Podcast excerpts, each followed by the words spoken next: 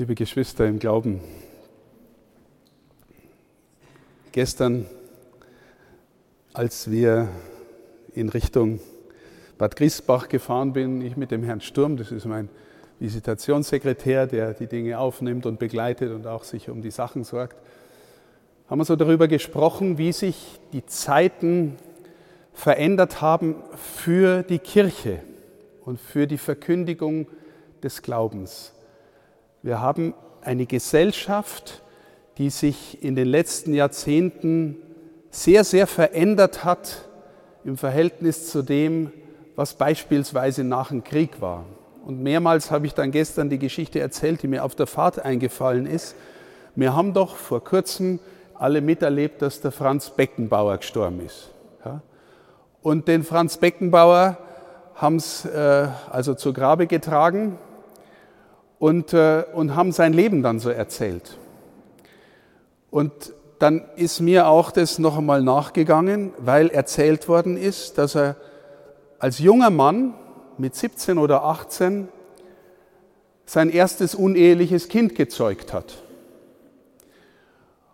Und diese Frage, also das ist natürlich publik geworden, und dann hat die ganze Republik darüber diskutiert, ob der Beckenbauer, weil er uneheliches Kind gezeugt hat, Nationalspieler in der deutschen Nationalmannschaft sein darf.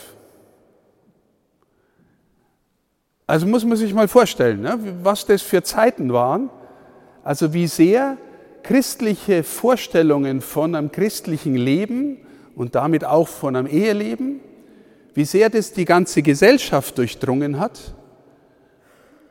Und wenn wir uns heute fragen, ob das überhaupt jemals irgendeine Frage sein könnte, das ist ja absurd, gell? Es geht ja darum, ob der kicken kann und nicht, wie viele Kinder das er hat. Es ist nur ein Beispiel dafür, wie sich die Zeit seit den 50er, 60er Jahren verändert hat. In der Zeit, wo die Gesellschaft christlich durchdrungen ist, fällt es uns leicht, christliche Kindergärten zu haben, christliche Schulen zu haben, christliche Hochschulen zu haben, christlich geprägte Krankenhäuser, christlich geprägte Altenheime. All das ist in so einer Zeit gut und leicht zu etablieren. Und wenn wir heute fragen, was ist denn mit unseren christlichen Einrichtungen, die es noch überall gibt? Steht da christlich drauf und ist dann da noch Glaube drin? Wenn man das ein bisschen nachdenkt, dann spüren wir, dass das eine riesige Herausforderung ist für uns alle. Ja? Ich habe gestern auch mehrmals gesagt, wir haben inzwischen, die Kirche in Deutschland, inzwischen genauso viele Menschen, die von der Kirche oder der Caritas, also kirchlichen Einrichtungen, ihr Geld bekommen, genauso viele Menschen wie die, die sonntags die Messe besuchen. Sind ungefähr 1 Million jeweils. Wenn Sie sich fragen, wie groß die Schnittmenge ist zwischen den beiden, dann merken wir, dass wir eine Art Sozialkonzern geworden sind, als Kirche, wo die innere Verbindung zu dem, was wir hier heute feiern, sagen wir mal, sehr dünn geworden ist. Ja? Sehr dünn geworden ist. Das ist die Situation, in der wir stehen. Es ist sogar eher noch so, wenn wir versuchen, wie geht es heute, den Glauben zu vertiefen, wieder mehr über das zu reden. Heute ist der Sonntag des Wortes Gottes, das ist dem Papst so wichtig und unseren evangelischen Geschwistern so wichtig, dass wir uns wieder mehr mit der Bibel auseinandersetzen, dass wir neu verstehen lernen, was in der Eucharistie passiert. Da merken wir, da kommt eher Widerstand, und zwar eher von innen als von außen. Das heißt, es ist heute überhaupt nicht so einfach zu sagen, wie gelingt Erneuerung des Glaubens in dieser Zeit, in der sich die Gesellschaft so massiv verändert hat, im Blick auf das, was den christlichen Glauben betrifft. Wie gelingt es heute? Und über die Dinge habe ich gestern mit unseren Gruppierungen, die ich vorhin aufgezählt habe, intensiv gesprochen. Und ich darf ehrlich sagen, gerade die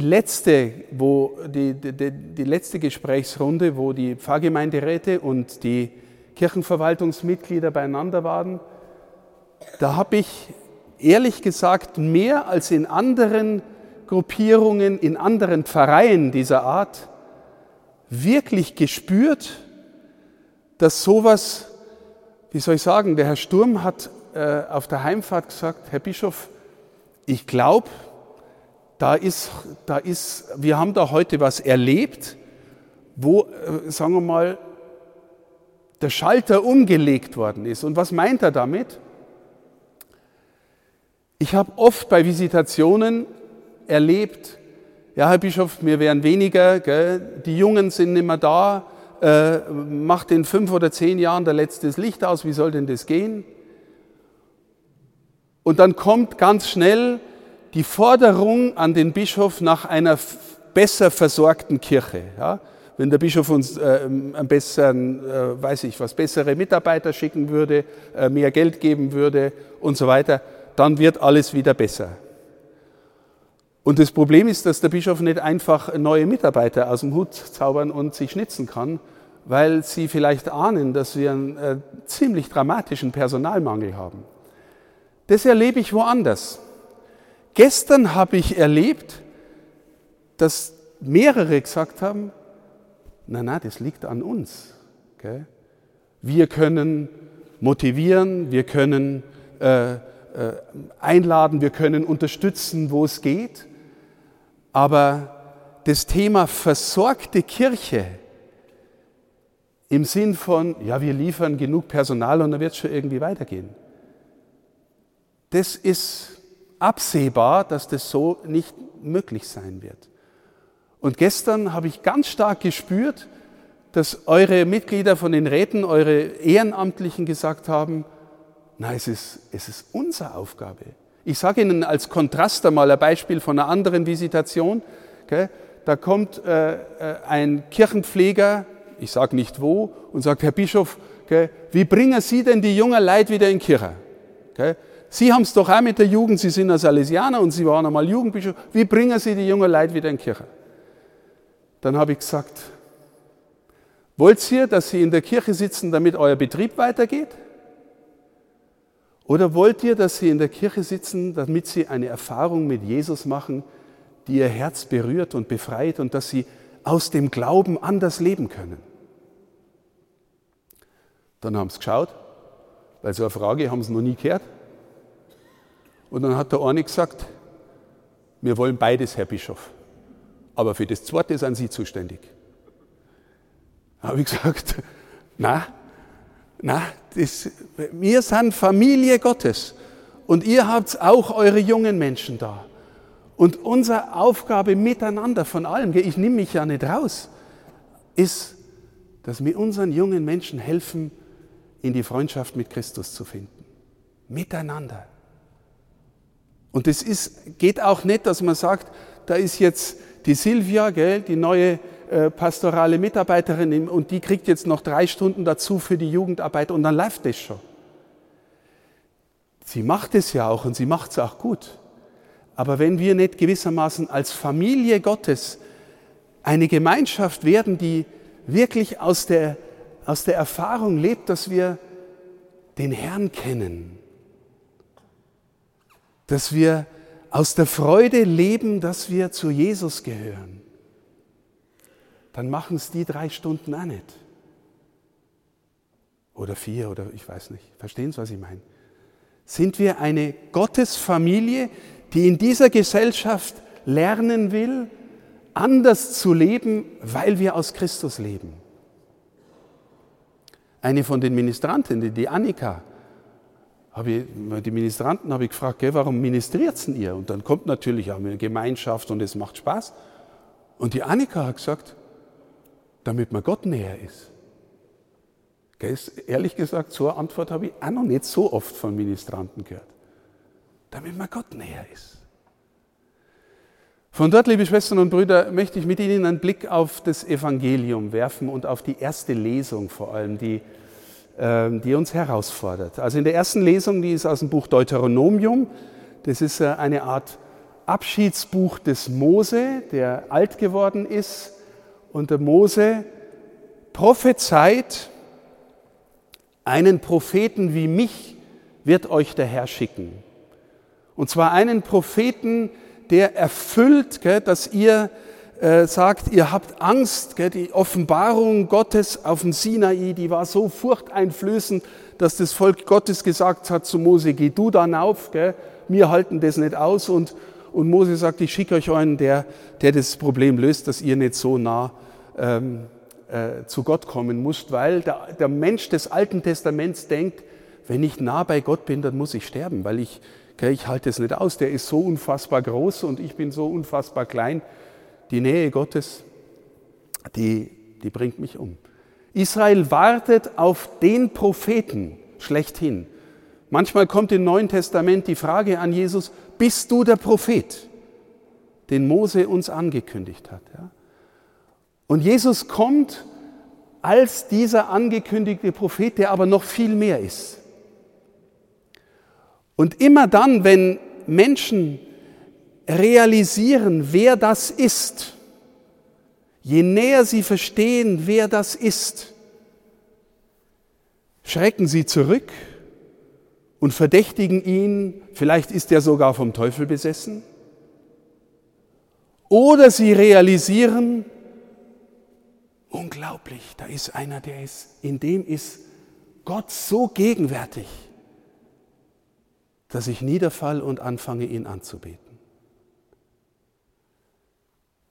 Ich liebe diese Stelle, die hohen Priester schicken, im Johannesevangelium schicken Tempelwächter in den Tempel und sie sollen ihn abholen, weil sie spüren, er redet da und predigt und bringt das Volk durcheinander. So ihre Wahrnehmung. Und die Tempelwächter kommen zurück unverrichteter Dinge und die hohen Priester fragen: Wo habt ihr ihn denn lassen? Ihr hättet ihn doch mitnehmen sollen. Und die sagen: Noch nie hat ein Mensch so geredet. Heute ist so eine ähnliche Stelle. Jesus ganz am Anfang des Markus-Evangeliums ist im Tempel und die Menschen sind erschüttert, weil er so anders redet von Gott als ihre bisherigen Schriftgelehrten. Wie reden die Schriftgelehrten? Ja, die nehmen die Heilige Schrift und sagen: Ja, der hat das gesagt und der Prophet hat das gesagt und der Mose hat das gesagt und ich erzähle euch jetzt das. Und er braucht keinen Rückgriff auf die anderen. Er redet mit einer solchen inneren Fülle und Präsenz und Autorität, dass sie erschrocken sind und erstaunt sind. Und dann, er ist in der Synagoge und da ist jemand, der besessen ist, erzählt die Schrift. Und er sagt einfach nur: Schweig und verlass ihn. Schweig und verlass ihn. Da merkt man plötzlich, diese Autorität, die sorgt dafür, dass heile Atmosphäre ist, dass heile Welt entsteht um ihn herum, dass alles, was ungut ist und unrein und Unheil bringt, verschwindet. Er macht Heil. Und liebe Schwestern und Brüder, wenn ich das jetzt so erzähle, dann auch deswegen, weil ich gestern in der Visitation erlebt habe, dass auch da wieder die Ehrenamtlichen begeistert davon erzählt haben, dass sie sich am Klausurtag auf das Wort Gottes eingelassen haben und die Erfahrung machen durften, wenn man offenen Herzens dahin geht und wenn man lernt, sein eigenes Herz sich da nicht zurückzuhalten, sondern auch dem Ausdruck zu verleihen, auch seinen eigenen Zweifeln und Fragen, aber miteinander ins Gespräch kommt, dann merkt man nach und nach, was für eine Kraft im Wort Gottes liegen kann und dass die Autorität Jesu plötzlich da rauskommt und dass das nicht nur etwas ist, irgendein vergangener Typ mit ein paar alten Texten, die wir anschaut, sondern dass er gegenwärtig wird. Und wir vielleicht ahnen, das, woraus wir als Christengemeinschaft leben, als Volk Gottes leben, ist seine Gegenwart. Ist seine Gegenwart. Und was ich echt schön gefunden habe, gell? Auch da wieder, bei manchen Visitationen laden wir zu diesen Klausurtagen ein und die Gläubigen sagen, müssen wir jetzt das machen und einen ganzen Samstag da jetzt, gell, und über Bibel reden und so, mir dann doch eh so viel, gell, und der Bischof mag jetzt, dass wir da auch noch auf Klausur gehen und so weiter. Die von euch bei der Klausur dabei waren, haben gesagt, das war so eine gute Erfahrung, wann macht man die nächste? Und auch das ist wirklich schön, weil, wissen Sie, ich habe gestern auch das Wort gesagt, dass in unserem normalen Kirchenbetrieb, wenn ich das Wort benutzen darf, schiebt sich immer das Dringliche vor das Wesentliche. Das Dringliche, alles, was gerade wichtig ist, was organisiert werden muss, was man alles machen muss, gell, und alle ahnen wir, dass das Wesentliche unsere Gottesbeziehung ist, alleine und gemeinschaftlich. Und dass wir ihn gewissermaßen mit seiner Vollmacht in unser Herz sprechen lassen müssen. Und dass wir für alles andere immer Zeit haben oder uns die Zeit nehmen, aber fürs Wesentliche, da meinen wir immer, das können wir hinten rausschieben. Und meinen es nicht, dass das bloß Ehrenamtlichen so geht, das geht auch Hauptamtlichen und Bischöfen so. Okay? Dass sich das Dringliche vor den Neid ruckt und wir das Wesentliche oft hinten anstellen. Liebe Schwestern, liebe Brüder, es gibt so viel Gutes in diesem Pfarrverband und so viele Dinge, die ich erlebt habe, die sie tun für Kirche. Und ich möchte einfach das, was gestern schon passiert ist, aufgreifen, sie einladen, das zu vertiefen und zu sagen, geht es uns wirklich um ihn? Weil wenn wir fragen, wofür er gekommen ist, dann ist die Antwort, ja, er will uns mit dem Vater versöhnen. Er will uns die Kindschaft Gottes neu ins Herz legen. Er will uns vergeben, wo wir anders gelebt haben, als wir hätten leben können und sollen. Er will uns frei machen. Er will uns in die Freude führen. Der Nietzsche hat schon gesagt, gell? Wenn die Christen erlöster aussehen würden, dann würden die vielleicht an ihren Erlöser auch glauben. Er will uns in die Freude führen und er will uns heiler machen, als wir denken, dass wir heil sein können von innen her. Und wenn das die Sorge um diese Mitte aufbricht und wir lernen neu von dieser Mitte zu erzählen und auch neu aus dieser Mitte heraus den anderen, im Bild gesprochen, die Füße zu waschen, ihnen zu dienen und unsere Jungen einzuladen, in die Freundschaft mit Jesus zu finden, dann habe ich überhaupt keine Angst um die Kirche von Passau oder von Bad Griesbach oder von euren Pfarreien in diesem Pfarrverband. Er ist da. Er ist da. Und er hört nicht auf, jeden zu lieben. Und selbst wenn wir fallen, gell, wenn wir Mist machen, jeder von uns ist auch ein Sünder, eine Sünderin und hat auch in seinem Herzen Stolz und Versagen und Bitterkeit und Ärger und weiß ich was alles. Gibt's auch alles. Je näher wir bei ihm bleiben, desto mehr geht es weg. Und wenn wir hinfallen, dann ist die einzige Aufgabe, nicht liegen bleiben. Nicht liegen bleiben. Wenn wir immer wieder aufstehen, nicht aufgeben, dann werden wir immer gewinnen. Immer. Weil er ist der Sieger in allen Schlachten. Auch in den Schlachten unserer Herzen. Wenn wir liegen bleiben, ist schwierig. Immer wieder aufstehen, dann gehören wir immer zu ihm, zum Sieger. Liebe Schwestern und Brüder, das ist so eine frohe Botschaft, gell? Nur wir dürfen nicht das Dringliche so groß werden lassen, dass wir die existenzielle Dimension dieser Botschaft vergessen. Stärken wir uns gegenseitig in dem, dass wir uns auch erzählen und helfen, zu verstehen, was der Herr in unserem Leben alles Gutes tut. Er führt uns in die Freude. Und jeder und jede, die daran mitwirkt, danke von Herzen. Gott segne diesen Pfarrverband. Amen.